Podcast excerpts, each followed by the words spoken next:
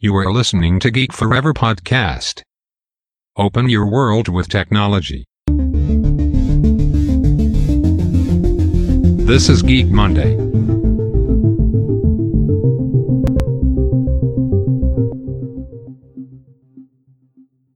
วัสดีครับผมดนทราดลจากดนบล็อกนะครับและนี่คือรายการ Geek Monday นะครับรายการที่นำท่านไปพบกับเทคโนโลยีใหม่ๆนะครับเทคโนโลยีล่าสุดที่ผมจะมาเล่าให้ฟังนะครับผ่านในช่องพอดแคสต์ในรายการ Geek Monday นะครับจะมีการยกตัวอย่างเทคโนโลยีใหม่ๆนะครับไม่ว่าจะเป็นเรื่องราวของการที่ธุรกิจใหญ่ๆหรือว่าธุรกิจเล็กๆเนี่ยนำเอาเทคโนโลยีใหม่ๆเหล่านี้มาใช้นะครับไม่ว่าจะเป็นเทคโนโลยีทางด้าน AI Machine Learning Big Data หรือแม้กระทั่งเทคโนโลยีทางด้านหุ่นยนต์นะครับที่ผมเคยยกตัวอย่างไปในหลายๆ EP แล้วนะครับเราจะเห็นได้ว่าเทคโนโลยีเหล่านี้เนี่ยกำลังมีบทบาทที่สำคัญมากๆนะครับในการต่อสู้ทางธุรกิจในปัจจุบันนะครับหลายๆบริษัทนี่ก็เริ่มเอาเทคโนโลยีใหม่ๆเหล่านี้เนี่ยมาประยุกต์ใช้กับธุรกิจของพวกเขานะครับสำหรับใน EP นี้นะครับผมจะมาพูดถึงแบรนด์สินค้าอุปโภคบริโภคชื่อดังนะครับที่เราน่าจะรู้จักกันดีนะครับแม้ตัวแบรนด์เนี่ยหลายๆคนอาจจะไม่รู้จักนะครับแบรนด์นั้นก็คือแบรนด์ Kimberly-Clark นะครับแต่ว่าสินค้าของพวกเขาเนี่ยก็มีหลากหลายแบรนด์ที่หลายๆคนน่าจะรู้จักกันดีนะครับไม่ว่าจะเป็นเรื่องของกระดาษทิชชู่นะครับรวมถึงกระดาษต่างๆนะครับอย่าง Scott หรือว่าอย่างผ้าอนามัยนะครับเราจะเห็นได้ว่าทางบริษัท Kimberly-Clark เนี่ยเคยสร้างแบรนด์อย่าง Gore-Tex นะครับกลายเป็นคำสามัญในอดีตนะครับที่เราจะได้เห็นการเรียกผ้าอนามัยของผู้หญิงว่า Gore-Tex นะครับแต่ว่าตอนหลังก็ได้มีการปรับเปลี่ยนแบรนด์ออกมานะครับเป็นแบรนด์อื่นๆมากมายนะครับตอนนี้ก็ต้องบอกว่า Kimberly-Clark เนี่ยมีประวัติที่ค่อนข้างยาวนานมากๆนะครับโดยประวัติคร่าวๆของบริษัท Kimberly-Clark เนี่ยก่อตั้งขึ้นในปี 1872 นะครับโดยมี2ผู้ก่อตั้งหลักก็คือจอห์น Kimberly กับชาร์ล คาร์กนะครับซึ่งทั้งสองเนี่ยได้ร่วมกันก่อตั้งธุรกิจแรกของบริษัทนั่นก็คือโรงงานกระดาษนั่นเองนะครับโดยมีการก่อตั้งในเมืองวิสคอนซินของประเทศอเมริกานะครับแล้วก็บริษัทเนี่ยก็ได้พัฒนาเทคโนโลยีใหม่ๆนะครับในด้านของการสร้างกระดาษไม่ว่าจะเป็นกระดาษทิชชู่นะครับรวมถึงผ้าอนามัยนะครับแล้วก็ได้มีการเปิดตัวผ้าอนามัยอย่าง Gore-Tex ครั้งแรกนะครับเป็นผลิตภัณฑ์สำหรับสุขอนามัยของผู้หญิงนะครับซึ่งตอนนั้นต้องบอกว่าเป็นเรื่องที่ใหม่มากๆนะครับในยุคนั้นที่มีแบรนด์ตัวนี้ออกมารวมถึงมีการพัฒนาต่อเนื่องมาและขยายตัวไปยังต่างประเทศนะครับในช่วงปี 1950 เนี่ยได้มีการเปิดโรงงานในต่างประเทศนะครับไม่ว่าจะเป็นเม็กซิโกเยอรมันตะวันตกสหราชอาณาจักรนะครับรวมถึงสถานที่ต่างๆนะครับอีกกว่า17ประเทศนะครับแล้วก็เติบโตขึ้นเรื่อยๆนะครับจนมีการขยายลายไปสู่ธุรกิจทางด้านสายการบินนั่นก็คือการก่อตั้งสายการบิน Midwest นะครับซึ่งเป็นสายการบินโลคอสนะครับที่มีขนาดใหญ่บริษัทหนึ่งของอเมริกาในปัจจุบันนะครับแล้วก็ในปี 1984 เนี่ยบริษัทได้มีการย้ายสำนักงานใหญ่ของ Kimberly-Clark เนี่ยจากในเมืองวิสคอนซินเนี่ยไปอยู่ที่เมืองเท็กซัสนะครับแล้วก็มีการขยายตัวธุรกิจอย่างต่อเนื่องนะครับสร้างผลิตภัณฑ์ต่างๆมากมายนะครับจุดเปลี่ยนที่สำคัญของ Kimberly-Clark นั่นก็คือการได้ซื้อบริษัท Scott Paper นะครับในปี 1995 นะครับมูลค่ากว่า 9.4 พันล้านเหรียญนะครับซึ่งตัว Scott Paper เนี่ยเป็นของบริษัทของแคนาดานะครับรวมถึงได้มีการไล่ซื้อกิจการต่างๆมากมายนะครับกิจการที่เกี่ยวข้องกับกระดาษรวมถึงกระดาษชำระรวมถึงผ้าอนามัยต่างๆนะครับทำให้ Kimberly-Clark เนี่ยแข็งแกร่งมากนะครับในธุรกิจสินค้าอุปโภคบริโภคมาจนถึงปัจจุบันนะครับต้องบอกว่าตอนนี้เนี่ยKimberly-Clark เนี่ยได้กลายเป็นผู้นำในตลาดโลกแล้วนะครับในทางด้านผลิตภัณฑ์เพื่อสุขอนามัยของครอบครัวทารกและเด็กนะครับสุขอนามัยของผู้ใหญ่และผู้หญิงนะครับรวมถึงของใช้ส่วนตัวผลิตภัณฑ์สำหรับองค์กรและธุรกิจอุตสาหกรรมต่างๆนะครับได้มีการขยายตลาดออกไปเรื่อยๆนะครับซึ่งตอนนี้ Kimberly-Clark เนี่ยได้กลายเป็นแบรนด์ระดับโลกไปแล้วนะครับแล้วก็มีการรู้จักดีอยู่ทั่วโลกนะครับซึ่งเป็นส่วนหนึ่งของปัจจัยพื้นฐานที่ขาดไม่ได้นะครับสำหรับผู้คนกว่า175ประเทศนะครับทั่วโลกในปัจจุบันนั่นเองและแน่นอนนะครับว่าพวกเขาก็มีการทำการวิจัยแล้วก็พัฒนาผลิตภัณฑ์ต่างๆมากมายอย่างต่อเนื่องนะครับและมีการลงทุนที่สำคัญในเรื่องของเทคโนโลยีใหม่ๆด้วยนะครับต้องบอกว่า Kimberly-Clark เนี่ยเป็นบริษัทที่ติดอันดับ Fortune 500 นะครับมีผลิตภัณฑ์ต่างๆมากมายชื่อดังนะครับไม่ว่าจะเป็น Huggies Kleenex หรือว่า Scott นะครับมีผู้ใช้งาน ใน175 ประเทศทั่วโลกนะครับซึ่งทาง Kimberly-Clark ได้นำเสนอผลิตภัณฑ์แล้วก็โซลูชันนะครับเพื่อสุขภาพที่ดีและปลอดภัยและมีประสิทธิภาพมากขึ้นสำหรับทั้งส่วนบุคคลนะครับรวมถึงทั้งในอุตสาหกรรมต่างๆนะครับและในฐานะผู้นำทางด้านอุตสาหกรรมนี้นะครับทาง Kimberly-Clark เนี่ยก็มุ่งมั่นที่จะขับเคลื่อนนวัตกรรมดิจิตอลนะครับเพื่อปรับปรุงการปฏิบัติงานแล้วก็ประสบการณ์ของลูกค้าในหมวดหมู่สินค้าอุปโภคบริโภคนะครับแล้วก็มีการใช้เทคโนโลยีอย่าง IoT หรือ Internet of Things นะครับปัญญาประดิษฐ์หรือ AI นะครับในการปรับปรุงประสิทธิภาพเหล่านี้นะครับสำหรับสิ่งแรกที่พวกเขาทำนั่นก็คือโครงการ K-Challenge นะครับเป็นการนำนวัตกรรมมาสู่อุตสาหกรรมสินค้าบรรจุภัณฑ์สำหรับผู้บริโภคนะครับโดยทาง Kimberly-Clark เนี่ยได้จัดโครงการ K-Challenge ประจำปีนะครับโดยเชิญผู้ประกอบการรวมถึงสตาร์ทอัพรวมถึงนักประดิษฐ์ต่างๆเนี่ยมาพัฒนานวัตกรรมนะครับในหมวดหมู่สินค้าบรรจุภัณฑ์สำหรับผู้บริโภคนะครับผ่านในเรื่องของนวัตกรรมทางด้านดิจิตอลนะครับโดยพวกเขาเนี่ยได้ทำการเชิญผู้ผลิตชั้นนำจากทั่วโลกนะครับมาช่วยกันสร้างสรรค์โซลูชันเทคโนโลยีที่ขับเคลื่อนให้กับผู้บริโภคนะครับสำหรับแบรนด์ของ Kimberly-Clark ระดับโลกนะครับเช่น Kleenex, Huggies หรือ Gore-Tex นะครับซึ่งจะมีการร่วมมือกับ D-Lab นะครับซึ่งเป็น Lab ของทาง Kimberly-Clark เองนะครับในการสร้างข้อได้เปรียบในการแข่งขันในตลาดนะครับรวมถึงความรวดเร็วและเทคโนโลยีของผู้ประกอบการกับความรู้ด้านการตลาดและการจัดจำหน่ายของแบรนด์ระดับโลกของบริษัท Kimberly-Clark นั่นเองนะครับโดยทาง D-Lab เนี่ยจะมองหานวัตกรรมทางเทคโนโลยีนะครับโดยแบ่งเป็นหมวดหมู่จำนวน6หมวดหมู่นะครับหมวดหมู่แรกก็คือในเรื่องของประสบการณ์ของผู้ช้อปปิ้งนะครับหมวดหมู่ที่2ก็คือเป็นการวิเคราะห์ข้อมูลหรือ Big Data นะครับรวมถึงการคาดการณ์สิ่งที่จะเกิดขึ้นนะครับหมวดหมู่ที่3ก็คือในเรื่องของ Cyber Security นะครับหมวดหมู่ที่4ก็คือเรื่องของ Internet of Things นะครับ Wearable Device นะครับรวมถึงอุปกรณ์เชื่อมต่อต่างๆนะครับหมวดหมู่ที่5จะเป็นเรื่องของคอนเทนต์เนื้อหาและประสบการณ์ในด้านการสื่อสารทางด้านดิจิตอลนะครับส่วนหมวดหมู่สุดท้ายจะเป็นเรื่องของซัพพลายเชนในการดำเนินการของบริษัทนะครับซึ่งแน่นอนนะครับว่าการเปิดให้ผู้อื่นเนี่ยเข้ามาร่วมแชร์ประสบการณ์รวมถึงสร้างนวัตกรรมใหม่ๆเนี่ยมันเป็นการช่วยให้บริษัทอย่าง Kimberly-Clark เนี่ยปรับตัวและนำแนวคิดที่ดีที่สุดนะครับของปัจจุบันนะครับของเทคโนโลยีในปัจจุบันเนี่ยมาใช้ในการดำเนินงานได้นั่นเองนะครับสำหรับส่วนที่2นะครับที่ Kimberly-Clark นำเอาเทคโนโลยีมาใช้นะครับนั่นก็คือการวิเคราะห์การค้าปลีกแบบบริการตนเองนะครับโดยทางบริษัท Kimberly-Clark เนี่ยได้สร้างข้อมูลจำนวนมากนะครับจากแหล่งข้อมูลภายในหลายแห่งนะครับไม่ว่าจะเป็นเรื่องของข้อมูลการขายนะครับรวมถึงการใช้จ่ายด้านการตลาดและก็ยังมีการนำเอาข้อมูลจากแหล่งภายนอกนะครับจากองค์กรต่างๆนะครับเช่น Nielsen นะครับรวมถึงการจัดเก็บและข้อมูลการจัดซื้อต่างๆของบริษัทนะครับแล้วก็พวกเขาเนี่ยก็ได้ใช้แพลตฟอร์มระดับโลกนะครับไม่ว่าจะเป็น Amazon Redshift, Tableau หรือว่า Panoply นะครับนำข้อมูลเหล่านี้นะครับข้อมูลที่มีความซับซ้อนเนี่ยเอามาวิเคราะห์นะครับโดยเป็นการนำข้อมูลจากหลากหลายแห่งนะครับซึ่งแน่นอนนะครับข้อมูลดิบเหล่านี้เนี่ยมันค่อนข้างยากต่อการใช้งานนะครับแต่ว่าการได้โซลูชันทางด้านเทคโนโลยี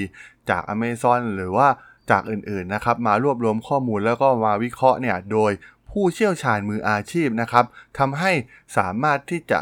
เพิ่มประสิทธิภาพในการจัดการเรื่องราวเหล่านี้รวมถึงประหยัดเวลาได้มากขึ้นมากๆนะครับและสามารถลดค่าใช้จ่ายได้เป็นจำนวนมหาศาลนะครับพวกเขาเนี่ยสามารถใช้เวลาน้อยลงนะครับในการรวมถึงการเรียงลำดับข้อมูลเหล่านี้แล้วก็นำข้อมูลเหล่านี้เนี่ยมาตีความนะครับได้อย่างมีประสิทธิภาพมากยิ่งขึ้นนะครับซึ่งสุดท้ายแล้วเนี่ยมันก็สามารถที่จะนำพวกเขาไปถึงการใช้ข้อมูลเหล่านี้ได้อย่างมีประสิทธิภาพในอนาคตนั่นเองนะครับสำหรับเทคโนโลยีที่3ที่พวกเขานำมาใช้นั่นก็คือเทคโนโลยี IoT หรือ Internet of Things นะครับมาใช้ในการจัดการ Facility ต่างๆของสถานที่ต่างๆนะครับแน่นอนนะครับว่าทาง Kimberly เนี่ยเป็นสินค้าอุปโภคบริโภครวมถึงสินค้าทางด้านสุขอนามัยนะครับห้องน้ำเนี่ยเป็นสิ่งสำคัญของพวกเขานะครับซึ่ง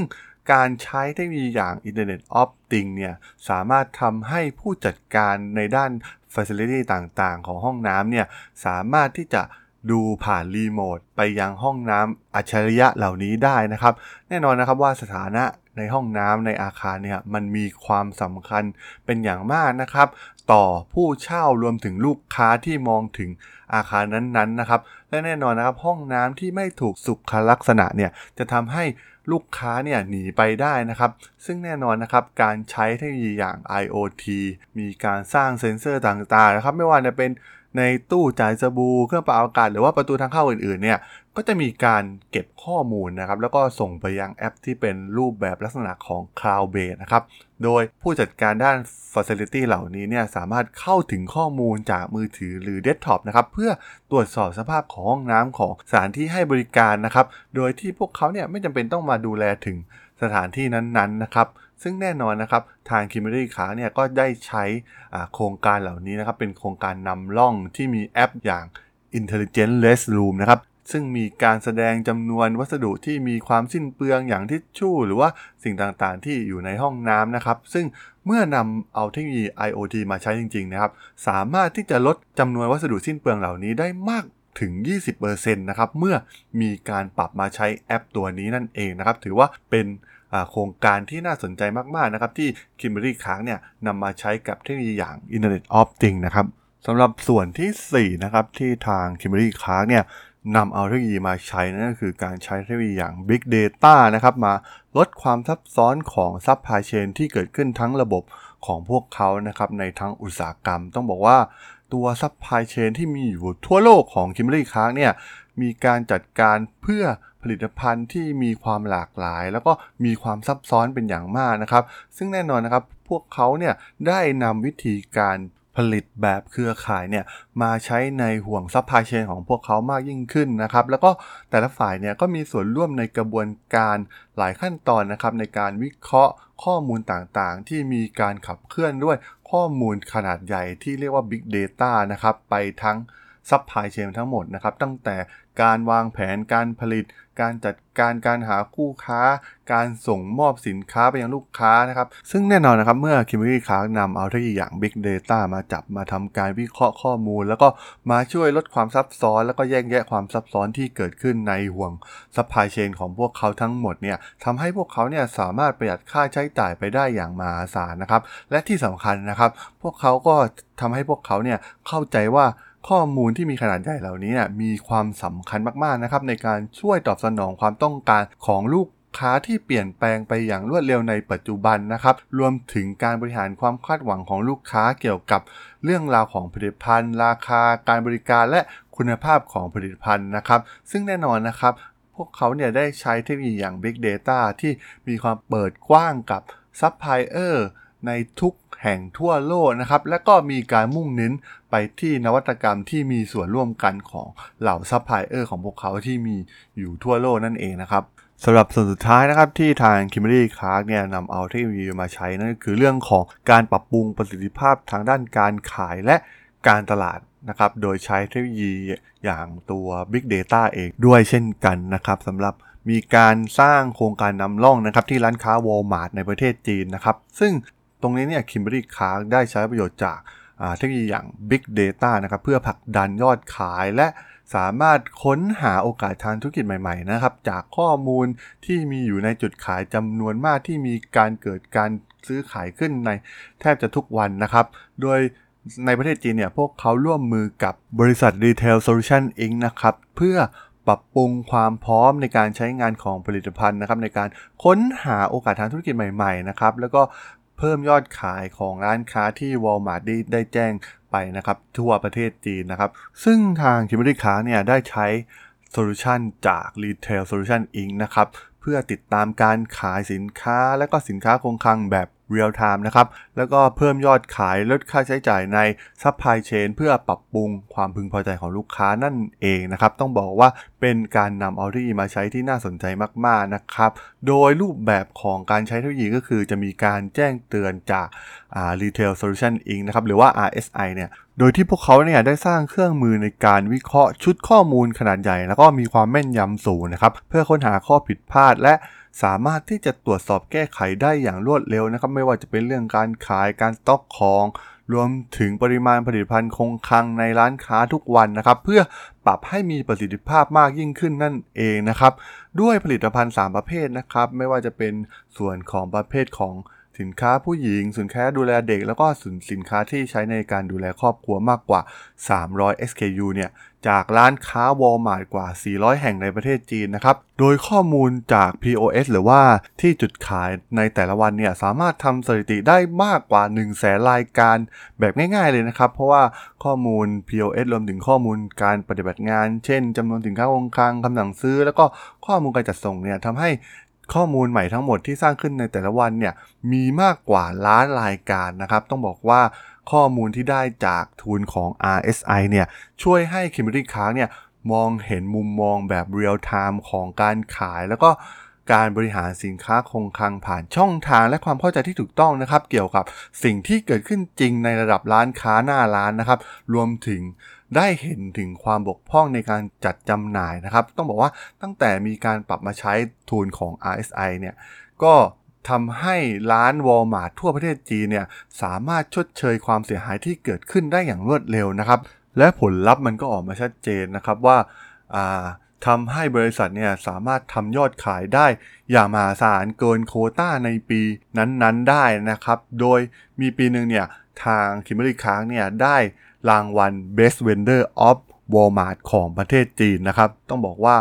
การใช้เทคโนโลยีของพวกเขานะครับรวมถึงการร่วมมือกับบริษัทที่สร้างเทคโนโลยีใหม่ๆอย่างบริษัท Retail Solution เนี่ยก็สามารถทำให้ตัว Kimberly-Clark เนี่ยเพิ่มประสิทธิภาพรวมถึงเพิ่มยอดขายได้เห็นผลอย่างชัดเจนนั่นเองนะครับและที่สำคัญนะครับทาง Kimberly-Clark เองเนี่ยก็ได้ใช้เทคโนโลยีอย่าง Machine Learning เนี่ยเพื่อเพิ่มประสิทธิภาพของโปรโมชั่นของพวกเขานะครับรวมถึงนำเอาข้อมูลประสบการณ์จากลูกค้านะครับรวมถึงข้อมูลจากอื่นๆอย่างข้อมูลจาก Nielsen เนี่ยมา